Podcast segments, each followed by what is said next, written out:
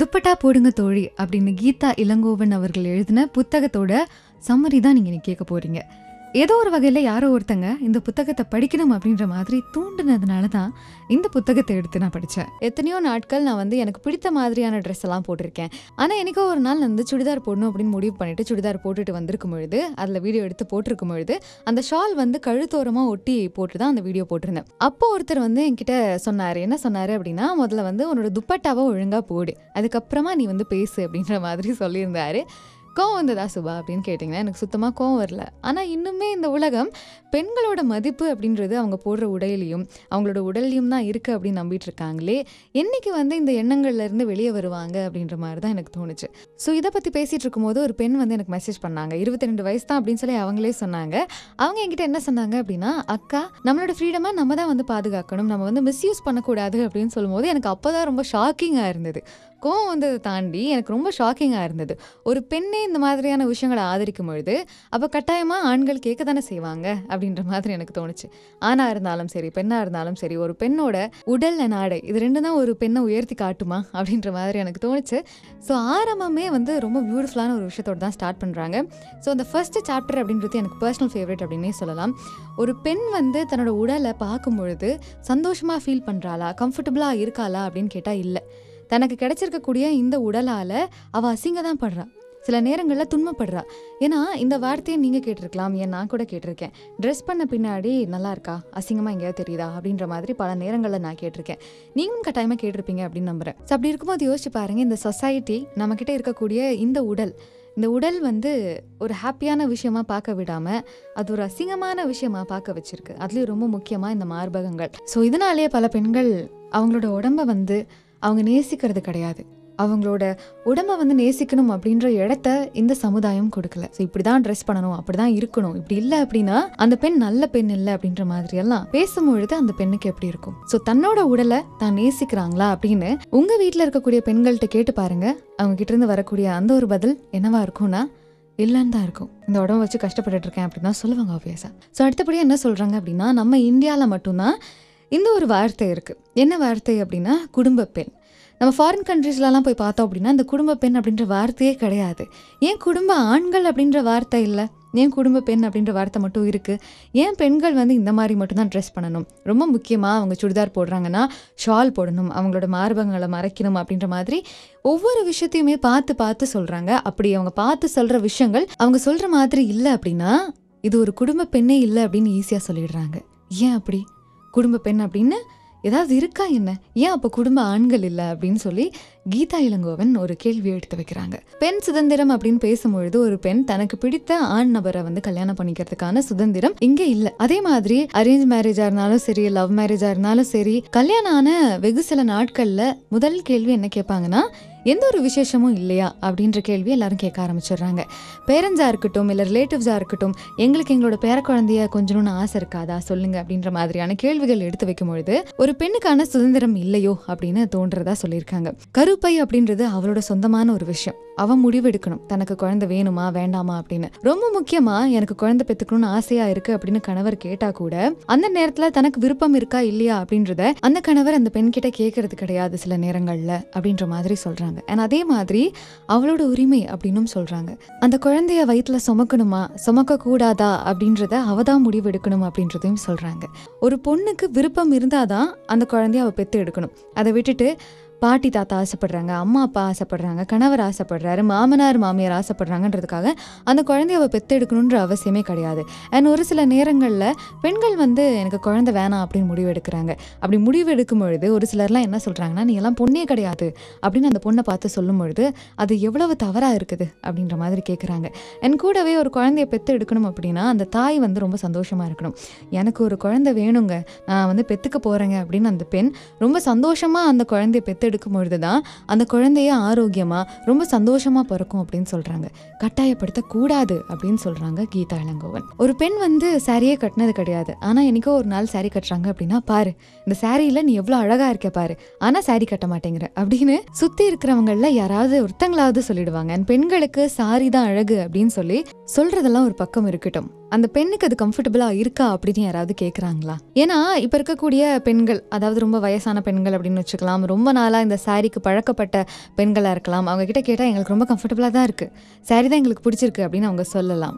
ஆனால் புதுசாக கட்டுற பெண்கிட்ட போய் கேளுங்க கம்ஃபர்டபுளாக இருக்கா அப்படின்னு கேட்டால் இல்லைன்னா சொல்லுவாங்க. வேலை பார்க்குற இடத்துல, ட்ரெயினில் போகும்போது, பஸ்ஸில் போகும்போது தன் கையில் இருக்கக்கூடிய பொருட்களை பிடிக்கணும், அந்த சாரியை கரெக்டாக ஹேண்டில் பண்ணணும், இடுப்பு தெரியாமல் இருக்கணும், விலகாமல் இருக்கணும், முந்தானியை பிடிக்கணும், உள்ளாடைகள் அப்படின்னு எத்தனையோ பிரச்சனைகள் இருக்கே பெண்களுக்கு. அதுவே அவங்களுக்கு கம்ஃபர்டபுளாக இருக்கக்கூடிய சுடிதாரோ ஜீன்ஸோ டிஷர்ட்டோ போடக்கூடாதா? ஏன் போடக்கூடாது? ஏன் சாரி தான் போடணும்னு சொல்லணுமா? அப்படின்ற மாதிரி கீதா இளங்கோவன் எடுத்து வைக்கிறாங்க. அப்போ கீதா இளங்கோவன் என்ன சொல்றாங்க? சாரி கட்டக்கூடாதுன்னு சொல்றாங்களா? சாரியே கட்டக்கூடாது அப்படின்னு சொல்லல. எல்லா கல்ச்சுரல் உடைகளும், அதாவது பாரம்பரிய உடைகளும் பெண்களுக்கு வந்து கம்ஃபர்டபுளா இருக்கிறது கிடையாது. உதாரணத்துக்கு சொல்லணும்னா கிமோனா அப்படின்னு ஜப்பான்ல வந்து ஒரு உடை இருக்கு. அவங்க என்ன பண்ணுவாங்கன்னா ஃபெஸ்டிவல் டைம்ல மட்டும்தான் போடுவாங்க. அந்த மாதிரி ஃபெஸ்டிவல் டைம்ல மட்டும் போடட்டுமே, ஏன் எல்லா நேரங்களையும் சாரி தான் வந்து பெண்கள் போடணும் அப்படின்னு கட்டாயப்படுத்துறீங்க? ஒரு சில கடைகளில் பார்க்கும்பொழுது, ஒரு சில ஆஃபீஸ் அட்மாஸ்பியர்ல பார்க்கும்பொழுது சாரி வந்து அப்படின்னு சொல்றாங்க. ரொம்ப அவசியம், சாரி தான் போடணும் அப்படின்னு சொல்றாங்க. அது அவங்களுக்கு எவ்வளவு அன்கம்ஃபர்டபுளா இருக்குன்னு யாருமே புரிஞ்சுக்கிறது இல்லையே அப்படின்றதுதான் கீதா இளங்கோவனோட ஆதங்கமா இருக்கு. ஆனால் அதே சமயம் இந்த ஹவுஸ் ஒய்ஃப் அப்படின்ற வார்த்தை ரொம்ப ஹார்ஷான வார்த்தையா இருக்கிறத அவங்க பாக்குறாங்க. அதுவே ஹோம் மேக்கர் அப்படின்னு சொல்லும்பொழுது கேட்கறதுக்கு சுகமா இருக்கிற மாதிரி சொல்றாங்க. பெண்கள் வீட்டில தானே இருக்காங்க அப்படின்றதுக்காக வெளியே வேலைக்கு போயிட்டு வரக்கூடிய ஆண்கள் என்னென்னமோ பேசுகிறாங்க அப்படின்றது கீதா இளங்கோவனுக்கு ஒரு ஆதங்கமாக இருக்குது. ரொம்ப முக்கியமாக அந்த காலத்தில் ஆண்கள் தான் வெளியே கிளம்பி போய் இந்த ஹண்டெல்லாம் பண்ணிட்டு வருவாங்க. விலங்குகளை வேட்டையாடி காய்கறிகளை, பழங்களை எல்லாத்தையுமே பறிச்சுட்டு வர்றது அதிகமாக ஆண்களாக தான் இருப்பாங்க.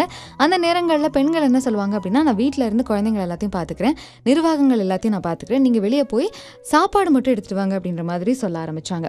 அந்த விஷயம் நாளாக நாளாக என்ன ஆக ஆரம்பிச்சிருச்சு அப்படின்னா, வீட்டில் தானே இருக்கேன் அவனுக்கு என்ன வேலை அப்படின்ற மாதிரி மாற ஆரம்பிச்சிருச்சு.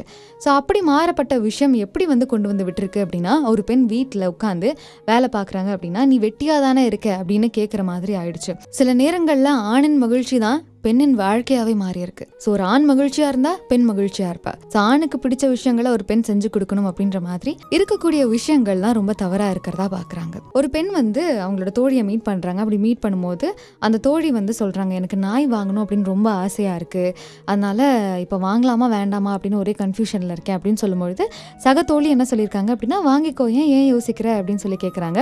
ஏன் பணம் இல்லையா அப்படின்னு சொல்லி கேட்கும்பொழுது அந்த நபர் வந்து சொல்லியிருக்காங்க, இல்லை என்கிட்ட காசெல்லாம் இருக்கு, இப்போ கொரோனா டைமு, இந்த கொரோனா டைமில் ஒரு நாய்க்குட்டிக்காக நான் இவ்வளோ பணத்தை செலவு பண்ணணுமா? ஏன் நிறைய பேர் வந்து கொரோனாவால் பாதிக்கப்பட்டிருக்காங்க, அவங்களுக்கு கொடுக்கலாமே அப்படின்னு தோணுது. அதே சமயம் எனக்கு நாய்க்குட்டி வேணும்னு தோணுது, என்ன பண்ணுறது அப்படின்னு தெரியல அப்படின்னு சொல்லி ஒரு மாதிரி கன்ஃபியூஸ்டான ஸ்டேட்டில் இருக்கேன் அப்படின்னு சொல்கிறாங்க.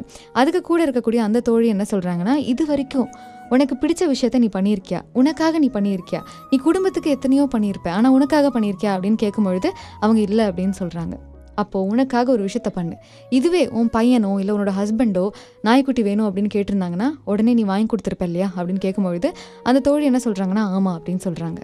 ஸோ என்றைக்குமே உன்னை பற்றி கொஞ்சம் யோசி அப்படின்னு அவங்க அந்த இடத்துலேருந்து சொல்லிட்டு கிளம்புறாங்க. ஸோ பொதுவாகவே பெண்களுக்கு இந்த செல்ஃப் கம்பேஷன், அதாவது தன்னை பற்றி யோசிக்கிற அந்த குணம் இல்லையோ அப்படின்னு கீதா இளங்கோவனுக்கு தோணுது. ஸோ தன்னை பற்றியும் யோசிக்கணும். பெரும்பாலான நேரங்களில் பெண்கள் தங்களை பற்றி யோசிக்கிறதே இல்லை அப்படின்றதான் உண்மையே. கீதா இளங்கோவன் என்ன சொல்கிறாங்க அப்படின்னா, ஒரு பெண் வந்து தன்னோட சக தோழி கூட ஷாப்பிங் போகிறாங்க. அப்படி போகும்போது ஒரு குர்த்தி ரொம்ப பிடிச்சிருது, இந்த குர்த்தி வாங்கலாமா அப்படின்னு கேட்கும்பொழுது கூட வந்திருக்கிற அந்த தோழி வாங்கிக்கோவேன் அப்படின்னு சொல்கிறாங்க. அவங்க சொல்லிவிட்டு அங்கேருந்து கிளம்பி போய் பக்கத்தில் இருக்கக்கூடிய ஆடைகளை பார்த்துட்ருக்காங்க. அப்படி பார்த்துட்டு இருக்கும்பொழுது இந்த குர்த்தி பிடிச்சது அப்படின்னு சொன்னாங்க இல்லையா, அந்த தோழி அந்த ட்ரெஸ்ஸை பார்த்துட்டு இருக்கக்கூடிய தோழிக்கிட்ட போய், உங்ககிட்ட காசு இருந்தால் கொடுக்குறீங்களா, நான் உங்களுக்கு நாளை கொடுத்துட்றேன் அப்படின்னு சொல்லி கேட்குறாங்க. ஏன் கொண்டு வரலையா அப்படின்னு சொல்லி கேட்கும்பொழுது இல்லை ஏடிஎம் மறந்து விட்டுட்டு வந்துட்டேன் அப்படின்னு சொல்கிறாங்க. அதுக்கப்புறமா தான் தெரிய வருது தன்னோட ஏடிஎம் கார்டு தன்னோட கணவர்கிட்ட தான் இருக்காமா. எப்பெல்லாம் செலவுக்கு காசு வேணுமோ அப்பெல்லாம் வந்து அவங்க வாங்கிப்பாங்களாமா. இவங்களுக்குன்னு எப்பயாவது ஏதாவது வாங்கிக்கணும் அப்படின்னு தோணும்பொழுது தன்னோட கணவர்கிட்ட போய் பெர்மிஷன் வாங்கணுமா, இதை வாங்கிக்கிட்டுமா அப்படின்ற மாதிரி கேட்கும்பொழுது தான் அவர் வந்து பணத்தை தருவாராம். இந்த மாதிரி சூழ்நிலை இருக்குது. ஏன் அப்படின்னு கேட்கும்பொழுது தன்னோட கணவர் வந்து அவங்கள நம்புறதே கிடையாதாமா.